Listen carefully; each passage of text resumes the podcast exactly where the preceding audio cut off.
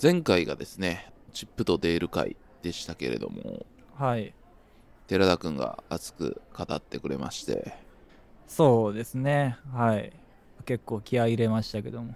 うん、気づいたことがあって、やっぱあの、幼少期、3、4歳から見てたっていうところで、そういう時、ちっちゃい頃の見たもんとかの影響ってやっぱすごいあるんやなと思って、まあね、なんか寺田も結構あの、急いでる時とか、興奮したりしたらさ、4足でバーって走ったりするやんか。してないしてない。なんそんなでなんかな？影響の受け方してない。ちょっと思待って待って。ってて、いやいやいやそういうことかと思って。何を見てたの僕の行動を。ちょちゃんと見てください、僕の生き様を。怖い怖い。ちょっと、そんな振りの仕方して大丈夫ですか？どういう話につながるのこれ？この番組「心の砂地」は音楽漫画映画日常生活に潜む違和感などなどさまざまな物事について探求し続ける教養バラエティです私シャークくんですはい。そして私が西武八木沢出身の寺田です。出身ちゃうやろあ、すいません。ちょっとですね、今日ほとんど眠ってなくて頭回ってません。すいません。えー、っと、西武八木沢在住寺田です。はーい。はい。ということで本日も始まります。心の砂地。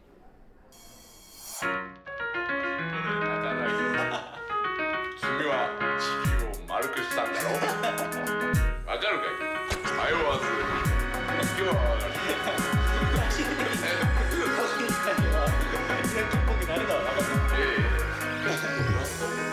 心の砂地。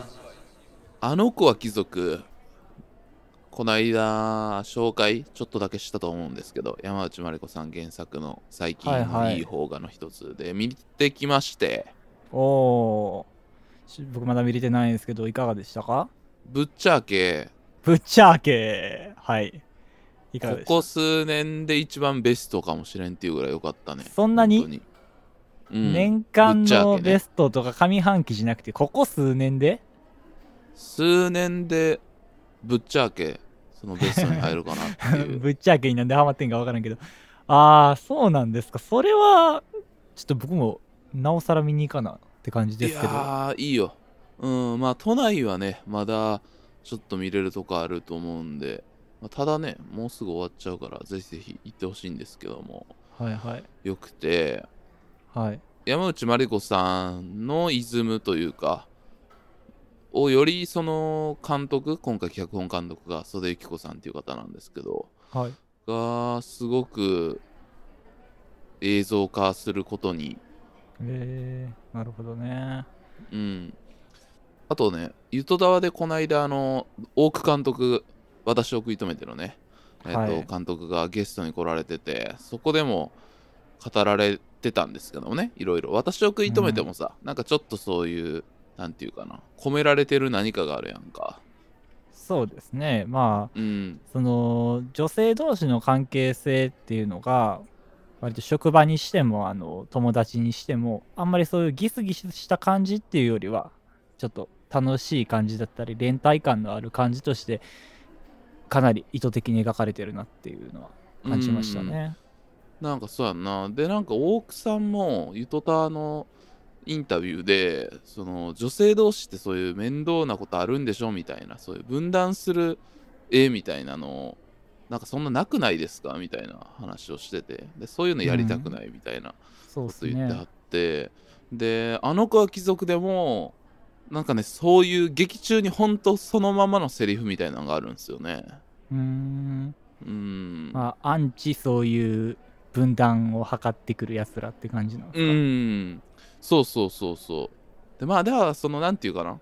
アンチって言っちゃうとさ割とその緩やかなまあ戦いなんだけど緩やかな連帯を書いてる感じがうーんよかったかな。ああ、なるほどね。まあでもなんかそういう話って割と、あの漫画家の滝波ゆかり先生とかもずっとツイッターで言ってて、ああそうだね。滝波先生もなんかやっぱりそういう、でも女性同士は怖いからな、みたいなことを男性からこう言われたりとか、する経験をしてる人がやっぱ多いらしくて。まあでもその実情全然そんなことないのにそういうこと言われるのがやっぱ腹が立つっていう人は多いとは聞きますね。僕もまあ言っちゃってしまうことも多分あるんだろうし無意識的に。そこは気をつけたいなとは思うんだけど。エンターテインメント作品でねそういったうん。感じが描かれててすごくいいなと改めてね思いましたね。アメリカだとシスターフット映画っていう言い方で、結構ここまあそれこそ MeToo 以降というか、まあ、それ以前ももちろんあるんだけどなんかそういう映画とか表現が増えてきたなっていう特にそれでもいいものが多いなっていう感じがしてるんだけどそうね。うん、なんか日本でもその辺が増えてきてんのかなっていう印象がありますね。でしかもいいもんが多いっていう。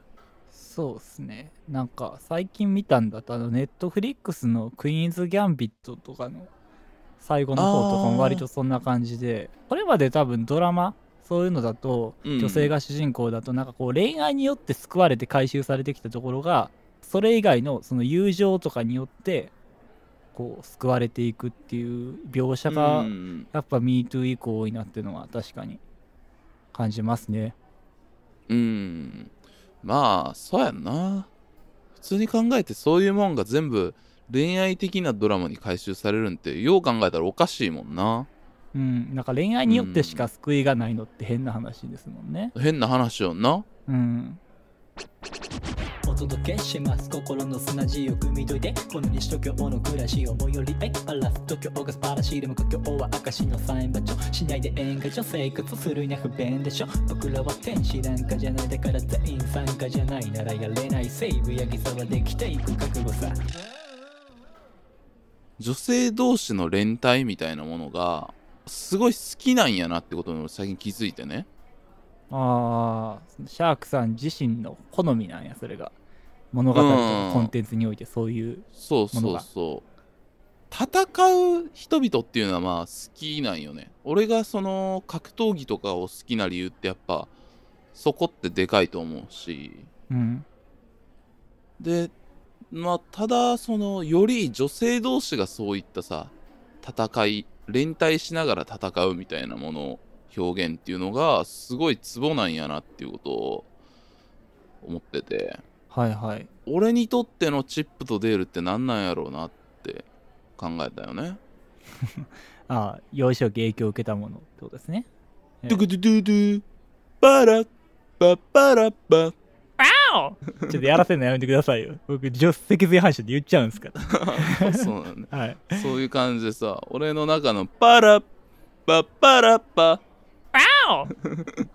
いろいろ考えたんやけど一番俺の中のパラッパパラッパは はい。もう突っ込みませんけど。セーラームーンえー、セーラームーンない。セーラームーンってでもさ、リアル世代です？えっとねちっちゃかったんやけどはい。でも姉がねいてあで漫画も家にあっったしそうそうそうそしたら、何回りかちょっと上のもん見るもんね。姉がいたら。そうそうそう。それがやっぱでかいんかなっていうのは思ってて、でなんかセーラームーンも結構関係性もどいろいろあったりさ。ペアでのとかさえー、うん。いろいろあったりとか、セーラームーンかもしれんなっていうことを最近思ってて。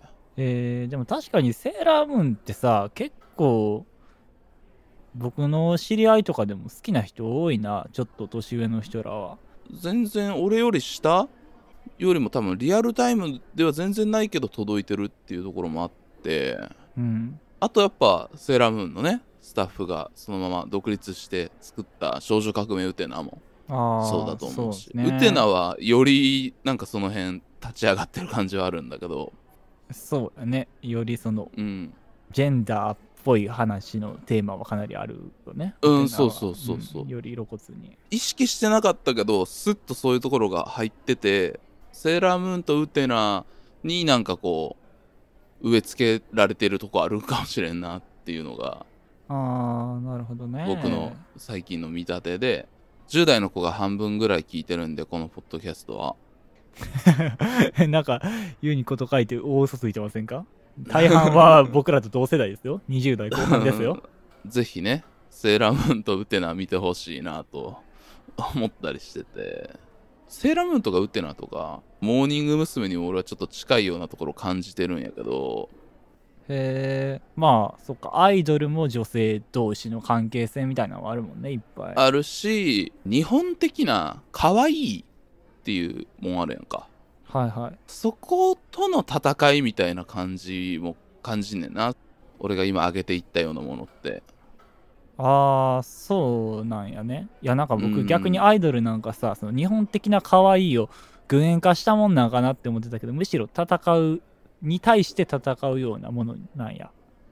うん、まあ、そこを内面化してうん。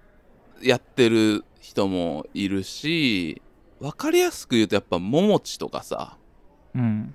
ももちっていうペルソナを作るっていう、なんかあれで戦ってる感みたいなのもすごく、ももちを見てると思ってたりとかしてたんやけど、そうやな。なんか、ううん、ん、ん、カウンター的な使い方っていうかさ、あれってそのももちの可愛さって、あの、あざとい可愛さを直球で受け取る可愛さじゃないもんね。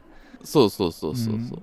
ももちを見てると俺はすごい戦いを感じてたんよね。ああ、なるほどね。まあ、確かにちょっと分かったかもしれん。なんていうかな、そう、可愛いだけど、ももちを出すと分かりやすいんやけどさ、あれってこびてないやんか。その可愛いということに対して。可愛いということに対してはこびてないね。もう、向き合ってるっていうか、武器にしてるっていうか。そうそうそうそうだから、相手にそのこびて、弱々しいところを見せるみたいな感じ？じゃないうん。のが、かっこいいなと思って好きなんだけど、なんかツイッターとか見てる限りですけど、最近の人って、その世間にどれだけ可愛いと思われるかっていうこともまあ当然あるでしょうけど、それ以前に自分が可愛いと思うものを信じるっていう感じの印象が強くて、そういう意味では確かに戦ってるっていう感じはあるかな。うーん、確かに最近の特にインフルエンス力がある人たちっていうのは、なんかそういう感じあるよね。自分のスタイルみたいなのをどこまで持っててっていう。そうそう。なんか人に何と言われようと、私が可愛いと思うものを信じて表現していくっていうスタイルがうん。こう SNS が一周回ってさ人からの評価がどう言っても受けてしまうものっていうところがあるからなんか開き直ってそういう方向の戦っていくっていう人が多いよね最近は。うん。ちょっと僕は詳しくないから具体例出てこんけどね。なんかわかるわかる。そのうんイメージ的によ。言ってることは、うん、伝わってるとこで。で、まあちょっと最近はあんまり終えてないんだけど、K-POP ね、僕すごい好きな時期があって、はいはい。そういう時期ありましたね、うん、そこそこ好きなんだけど、少女時代うん、が日本来て、あの G とか G2 とかの衝撃の時が本当少女時代はまあ可愛い感じもありつついっぱい人数もいて独特の感じはあったんやけど、そのビッグバンとかいる YG エンターっていうまあ三大事務所って韓国あるんだけどこびてない感がやっぱすごくて。あー。まあ確かに。でもさダンスとか歌も結構韓国のアイドルはもうガチガチに練習してるっていうイメージがあったな当時から。そうそう。まあジャニーズとかね特に SMAP 以降みたいなんてこうストリート化したアイドルみたいなんとか嵐とかも言われるんだけどやっぱどうしても可愛いみたいなところはなんかジャニーズってあるやんか独特の。そうだね。ちょっと緩い感じはあるね、そうそうそう、がなんかあの時のビッグバンとかには全然なかったんがすごいショックだったというかアイドルグループなのにこびてねえって思ったのがあったし。そうやうな、ん。なんかその時のさぐらいの時代のバラエティ番組でさまだ k p o p が流行りきる寸前ぐらいでさ、うん。日本のアイドルってやっぱさその可愛いって思う感覚っていうのがちょっとあどけなさみたいなのが入ってて完璧すぎると受けないみたいな。だから k p o p は受けないみたいなことをさみんな言うてたんやけど結果めっちゃ売れるっていうさ。だからこれまでやっぱなかったからああいうもんって。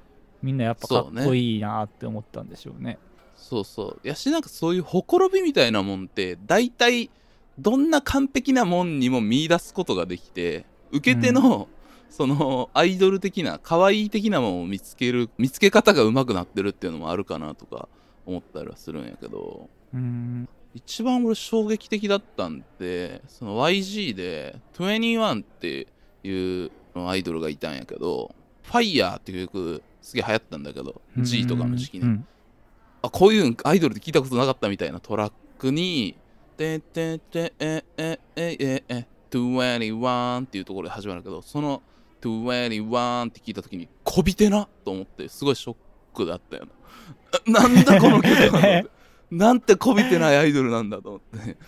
ああ、その瞬間、21がそんなに。21の言い方が、そう全然そのアイドルの言い方じゃねえと思って。いまだにそのちょっとね、あの心を奮い立たせるときにファイヤーを聞いて、あの、21のあの全くこびてないあの言い方を聞くとすごいテンションが上がるっていう、うん、曲なんだけど、そうそうそう、そういうのとか思い出したりしてね。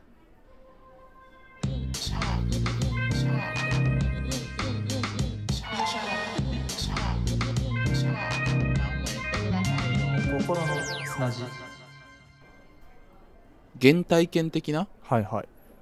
若い時の経験ってなんかその後にも無意識的にも意識的にも影響があるんだなと思ってて、はいはい。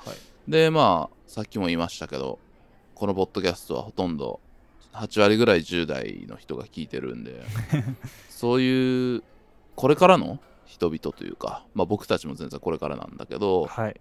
早いうちに食らっておいた方がいいんじゃないのかなっていうもんってなんかあるなと思ってて俺たちが言えることはないかなみたいなレコメンドをちょっとしてみたいなと思うんですけど。ああ、若いうちにこれ見とけみたいな話ですか？うーんみたいな感じ。アッセラムーンとかウテナはぜひ見てくださいみたいなのは まずあるんですけど、まあ、そうね。まあ自分が体験してきたもんはやっぱり、ちょっと押してしまう感じはあるかもしれんけど、そうやな。音楽だと、うん。パンク？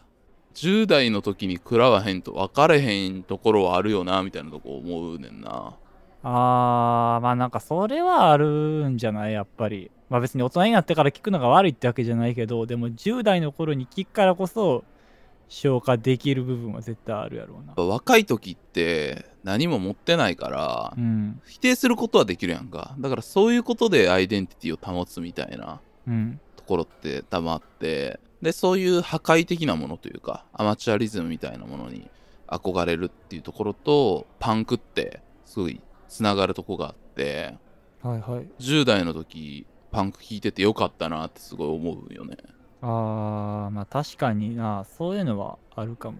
パンクとかではないけど、そのリバティーンズっていうね、イギリスのバンドがいるんですけど、はいはいはいまあ、シャークさんご存知だジまあある種パンクっちゃパンクですからねあれもねまあそうですね。ああいうバンドとかはめっちゃ聴いてたし、リバティーンズって、まあそのメインになってるさ、ボーカル、ギターボーカル2人がいるんですけど、その2人の関係性みたいなのが露骨に歌詞に出てきたりさ、して、後期なんかもお互いを罵倒する歌詞とかになったりしてんねんけど、うんなんか、ああいうヒリヒリした関係性って僕当時もめちゃくちゃあって、友達同士で。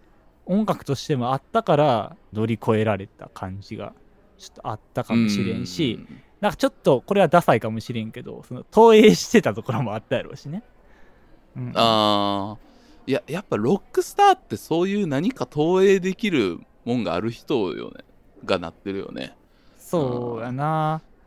で、なんかちょっとこれは語弊があるかもしれんけど、その基本やっぱその投影、大人になってからでもリバティーンズを投影するのはちゃうなって思ってまうのよ、やっぱり。10代で聞いてた身からするとね。まあねだから、なんかそういう意味ではあれはやっぱ10代の頃に自分を投影して、それ乗り越えたものとしてすごい良かったなって、今となっては思うよね。確かになリバティーンズやっぱすごかったな、うん。なんかやっぱあのピート・ド・ハーティーってやっぱむちゃめちゃやったもんな。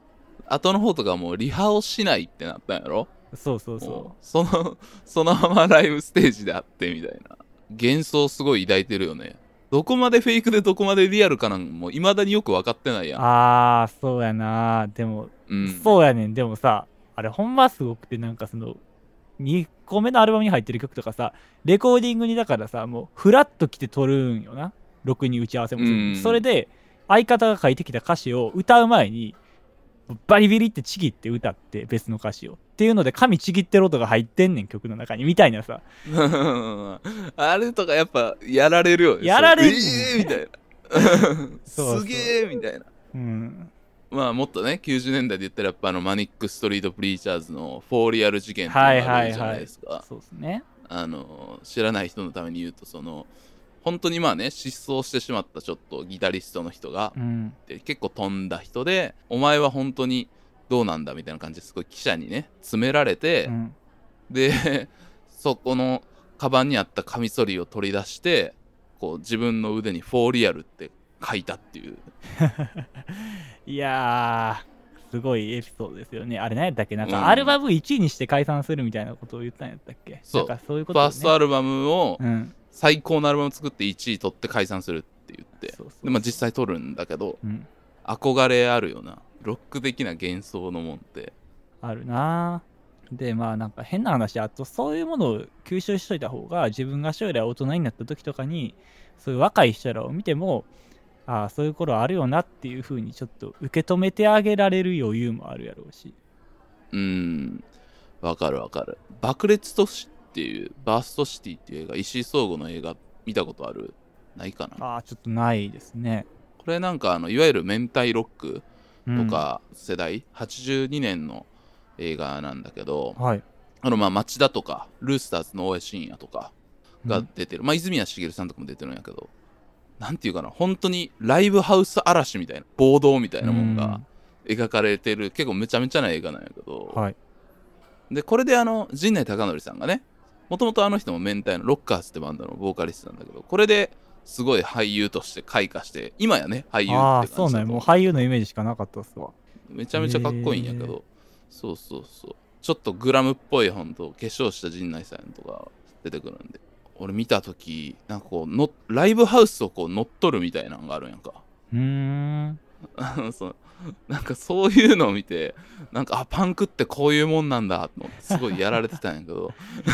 あ 完全に間違違ってるっていう、そうやね。まあうん、あかんことではあんねんけどさ。でもなんかそういうそうやな。破壊的なことにしろ。なんかそのやっぱ自己表現のさ場ってないやん。10代の頃ってそんなに、うん。やっぱそういう中でこういうさなんかもう突き抜けた自己表現をしてる人らってやっぱすごいかっこいいなって思うよねそうそうそうそう。やっぱそのライブハウスっていう空間をさいかにこう自分に染め上げるかみたいなのってやっぱあって僕の好きなスミスっていうバンドも一番最後になったらさ観客全員ステージの上に上げてお歌うみたいなさああいうのとかさやっぱしびれますね。え。うん。やっぱロックってそういうのあるよなピストルズとかオリジナルパンクってよう言うんやけどさ、えうん。アルバム買って聞いたら意外と遅いな。ポップでおなんか普通やなってああなると思う。うん。結構まあ俺らの世代ってハードコアとかもいろいろ超えた後の世代からはなんかそういう初期パンク聞くと結構しっかりしてんなみたいな。感じするやんか。そうですね。まあうん。そうやな。でもなんか確かにねアルバムで聴いたらさあこんなもんかって思ってライブまあその頃もうデジタルネイプで YouTube とかでさ、うん。ライブ映像を見たらテンポ速ーってなるの。めっちゃあるね。ああまあそういうのはねうん、あるけど。まあラモーンズとかはねやっぱライブ版聞いたらああかっこいいってなるっていうのはあるけど、なんかでも音源で言うとさやっぱノーニューヨーク？ああはいはいはい。うっすらしか知らないですけど。あノーニューヨーク聞いたことない、うん。これ大学生の時に80年代俺なかったから80年代ダサいもんだと思ってたから聞いてなくて、はい。ほとんど。大学の時に先輩がそれこそスミスとか80年代でもこういう聞いててうん。あいいなと思ってその時にノーニューヨークってまあこれは78年だけどっていうコンピレーションアルバムがあるんやけどはい。そういうニューウェーブのちょっとアンチみたいなそのニューウェーブのもう一つのサブジャンルみたいなんでこうノーウェーブって言われるとスクール系の人たちがこうかなりノイジーな音楽をやってるアルバムがあるんだけど、それはポストパンクっぽい感じでもなく、そうそうだからポストパンクだけど、うん、もっとこうノンミュージック感というかなんかあそういう感じ。あなるほど、まあだからそこに DNA とかああいうね本当のその後の人たちにつなはいはいがってくる。そうかそういう人らか、うん、うん、ほんでプロデューサーブライアン・イーノなんだけど まあプロデューサーっていうかまあ撮ったみたいな感じかな。作ったみたいな、でもこれ1曲目そのジェームスコントーションズっていうのが入ってるんやけどやっぱ衝撃的やったな。へえもうでもノーミュージック的なってことはもうちょっとノイズっぽいあんまノイジーうん。音楽としての手をだけどまあ出してないレベルなのかな。うんまあポストパンク。でもねただコントーションズは結構ポップでうん。でもなんかこうすごい勢いがすごいっていうかあジェームス・チャンスのそのボーカルとサックスとどっちもやるみたいな。人なんだけど絶叫の後のすごいバリバリしたサックスが入ってくるみたいなのがかっこいいみたいな。思ったことがあるねなるほどねうんなんかでもさ、まあ、そういうなんていうんやろ。音楽の手をちょっと成してるか危ういけども勢いだけにしびれるみたいなところってさ一番わかりやすいところで言うと僕ナンバーガールなんじゃないかなと思うねんけど。あーナンバーガールね。ナンバーガールってさ音さ開放弦のコードでようわからんこと使いまくってるから、うん。音楽的に言ったら割とめちゃくちゃじゃないですか。まあね。オルタ勢いがかっこいいっていう、ここら辺結構ね起源の人多いんじゃないかなって思うんですけどね。確かにね。それこそノーニューヨーク的な流れの中でうん。あのソニックユースがあってそのソニックユースの流れのナンバーガールやからつながってるところは確かにあるけど、そううだね、ん。なんかでもそのやっぱソニックユースとかまあやっぱ日本のものじゃないわけじゃないですか、うん。日本のもので言ったらやっぱナンバーガールなんかなっていう。な。初めては。まあ固有のもんでもあるしね。ナムヘビとかはそのダブとかそっちに接続するしかもなんか日本っぽいさ林みたいなああそうそうそう感じになってるってあんなアルバムないなと思うんだけど。そうやね。でもダブやのに祭り林の感じやもんな。そうそうそう。でもなんやろな。殺風景を聞くのがいいのかな。ああ殺風景が一番今にもつながってるしね。今のロックとかにも多分、まあそうねそうやななんか僕は特にまあギター弾く人間だったのもあって、うん。なんかやっぱそのギギターナンバーガールを聴いて弾こうとした時にめちゃくちゃなことやってんなってすごい何回も思った記憶があって。でもなんか気持ちいいんやなっていう、うん。確かにな、偉大ですね。そうですよね。なんかそこってすごくすごい不思議でパンクって逆にまあちょっとジャンルにもよるけどあの基本やっぱファーコードでむしろその気持ちのいい1度と5度の音しかならないじゃないですか。うん。ナンバーカって逆なんですよね。関係ない音がめっちゃ鳴ってるってああそうね。うん。うん、そういうところがなんかよりちょっとノイズじゃないけど音楽的な音楽としての快楽からちょっと離れてる部分。うんなんやなって、音階的な快楽から離れてる。うんうんうん。なって思うんですよね、確かになチクチクつったつったつったここ吸うな。つったヤギサワー。つったつったここ吸うな。ヤギサワーここ吸うな。よつったまあ音楽だとやっぱそういう衝動系みたいな感じあって、SF とかああいう中二病的なもの？ライトノベルとかあーはいはい。アニメとか。ああいうもんもやっぱ10代じゃないとみたいなとこあるよね。ああそれはあるでしょうね。うん。まあ僕の世代シャークさんの世代かもしれんけどライトノベルめっちゃ流行ったなほんま、うん、俺ん時はそうね電撃文庫とかがノリノリん時だったね。まあほんま中二病絵に描いたような話が多いですからね。この平凡な日常が急にヒロインやったりなんかそういう劇的な存在によって こう急変するみたいなね。まあ鈴宮春日のユースとかが最たる例ですけどもまあ春日がやっぱ春日ってそのリアルタイムで流行ってた？リアルタイムですね。ええ。僕ちょうど中小6中1ぐらいなんですよね多分春日が。ただまあ全然あー1年の誤差で全然中学の頃見てました。あーほんであれか。あのエンドレスエイトとかやった時はもう中3ぐらい。俺あれ高2か高3やったと思うねんな。エンドレスエイト。ああじゃあそれぐらいですね。うんかね見てたし。そうそう。あとそうや僕が多分ね中3ぐらいかなに多分シャークさんは世代ちょっと外れるかもしれないですけどあの物語シリーズがめっちゃ流行ったんですよ。はいはいはいはいはい。流行ってた流行ってた。うん。まあだから西尾維新のブームが来るんやねその後西尾維新もなかなか中に心をくすぐるものですからね。僕はちょっとそこまでハマらなかったですけど、ただやっぱものすごかったですよ。みんな読んでる人は多かったです。あーやっぱね、うん。アニメのあのシャフトのあのなんていうか直線的な感じの、はいはいはいはい。あの編集とテンポスピードみたいなんとかね。すごいあれだったよね。そうだったな。だからあのうん。絶望先生っぽいさ、やり方をさうまいこと化け物語みたいなああいう暗いダークうなん。感じに落とし込んでヒットしたんよやっぱり。そうね。うん。辛坊監督。そうそう、ね。